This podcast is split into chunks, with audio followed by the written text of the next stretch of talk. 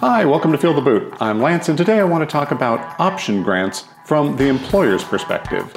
Understanding how options work can make a big difference to both employee retention and founder dilution.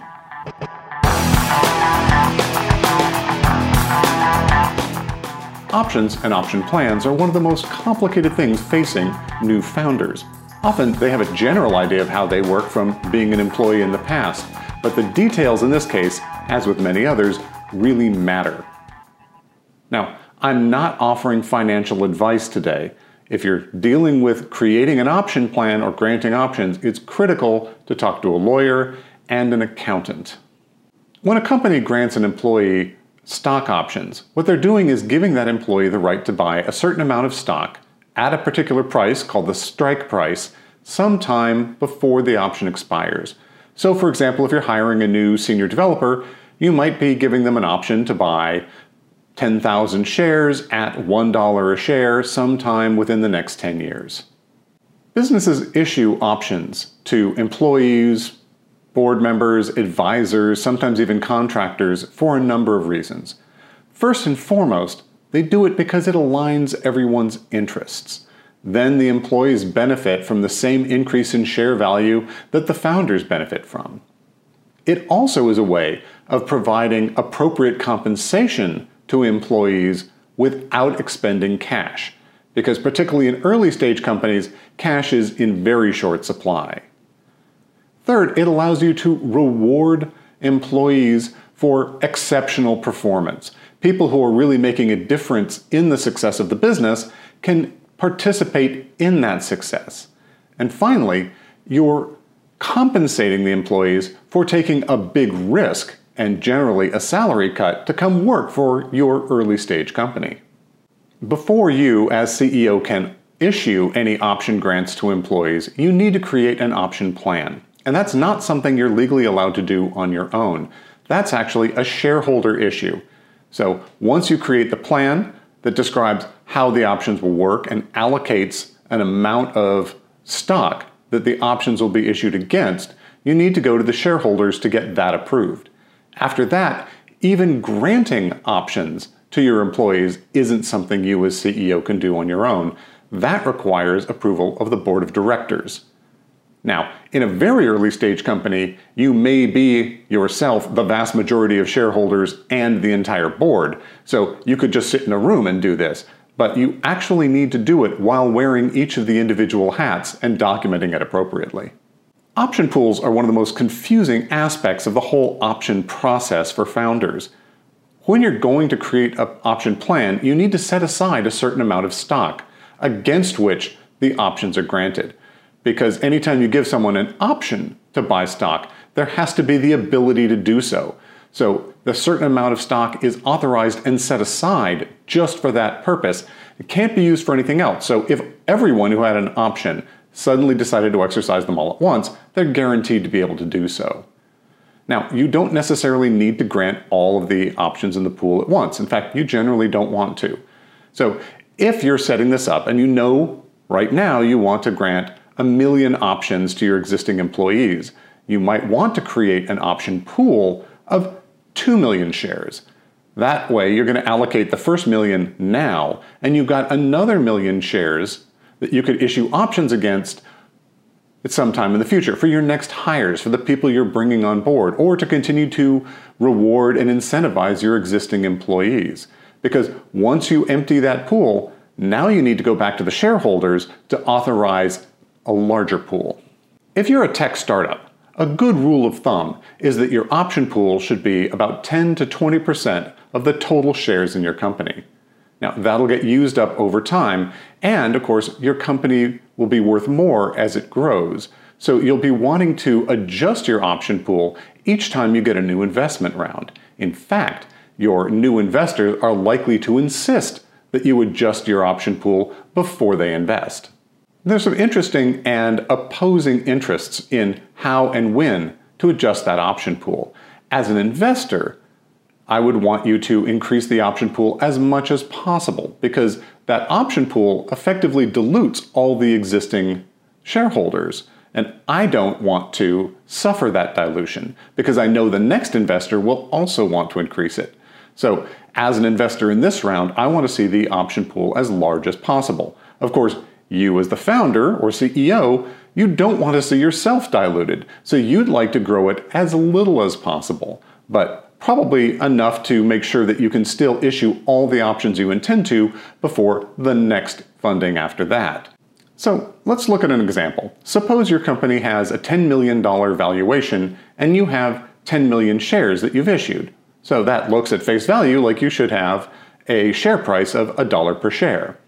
But the share price that an investor is going to use is calculated based on the fully diluted shares. So we need to include the option pool. So let's suppose in addition to the 10 million issued shares, you have a pool of a million options. So now you have a $10 million valuation across 11 million options, which gives you about 93 cents a share. And that's what the investor will be paying to buy stock in your company. But they think that you might need to have a 2 million share option pool because they know you're going to be doing a lot of key hires. Well, if you have a 2 million option share, now it's a $10 million valuation across 12 million shares. So now you're looking at 83 cents a share.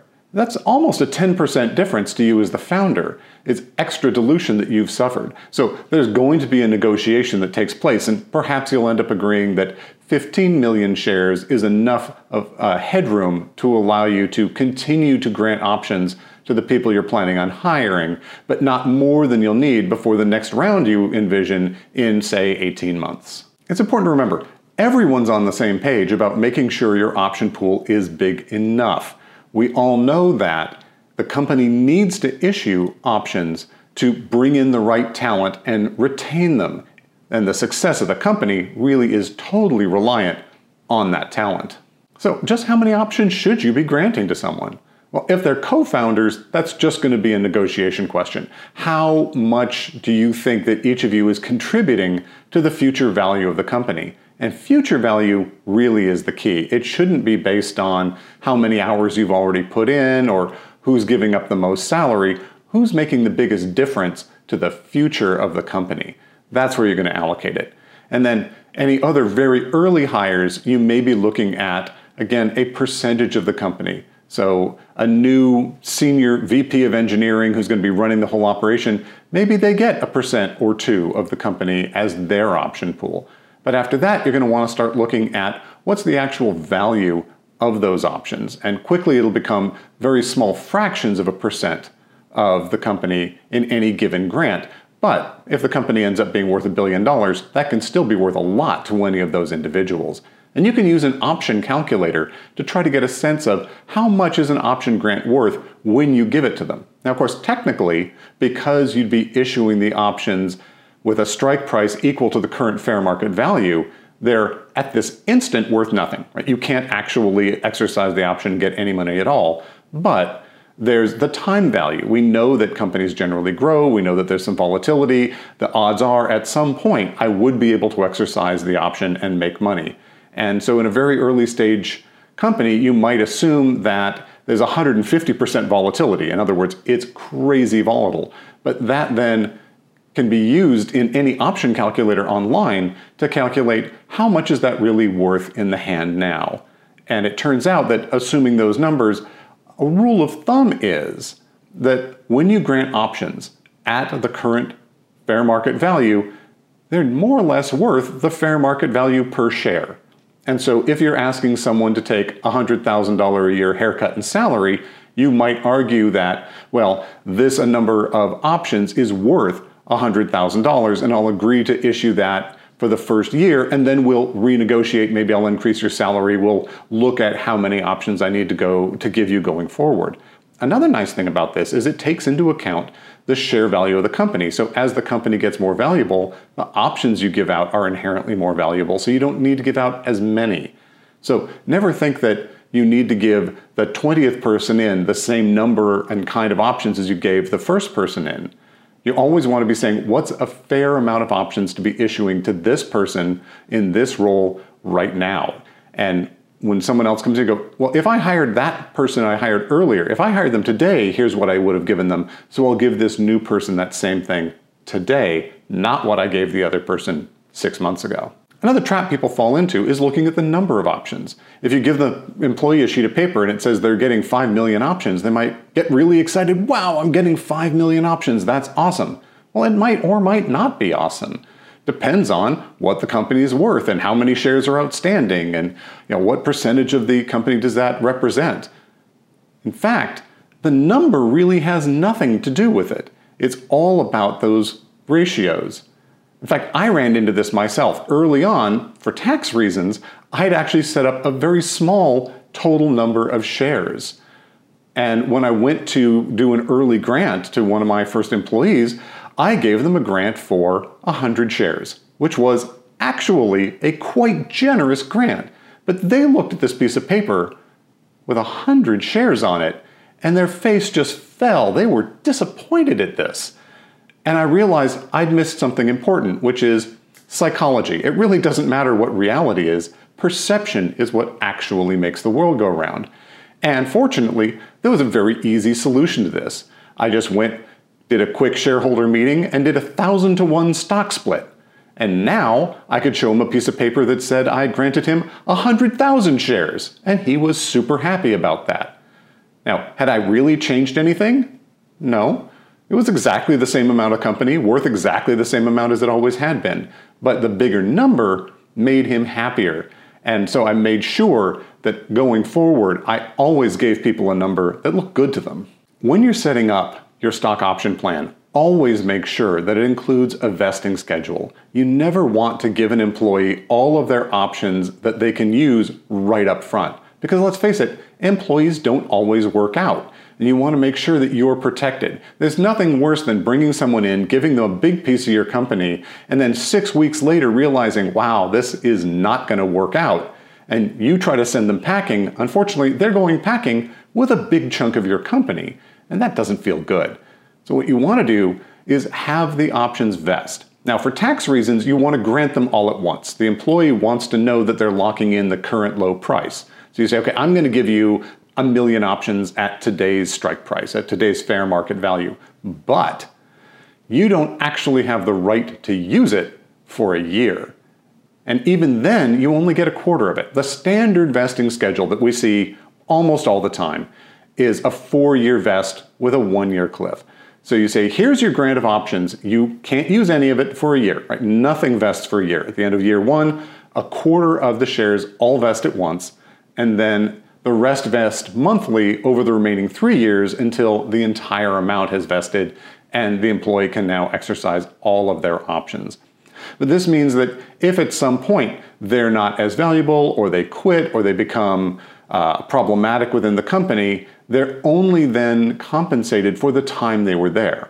Now, you'll want to continue to be doing option grants, all with four year vesting, every year or two to make sure that they never get to a point where they have all of their marbles. Like all the shares are fully vested, and now there's not that much holding them there. They might just want to exercise and leave. Another thing to keep in mind is that your stock option plan should support the two kinds of stock options. There's qualified incentive stock options, or ISOs, ISOs, and those can only be issued to employees. And one interesting twist about them is that they have to expire 90 days after the employee leaves your employment. They can last for 10 years otherwise. If they stay employed, you know, you can have a very long window. But as soon as they leave the company, the 90 day clock starts and they either need to exercise or the options are going to evaporate. The other category is called NSOs, non qualified stock options. And these go to anyone who's not an employee. So if you've got board members, you've got advisors, maybe contractors, anyone who's helping the company that you feel you want to compensate with an equity stake in the business, non qualified options are going to be your choice. And the great thing about options is that when everything goes well, it's a big win for everyone.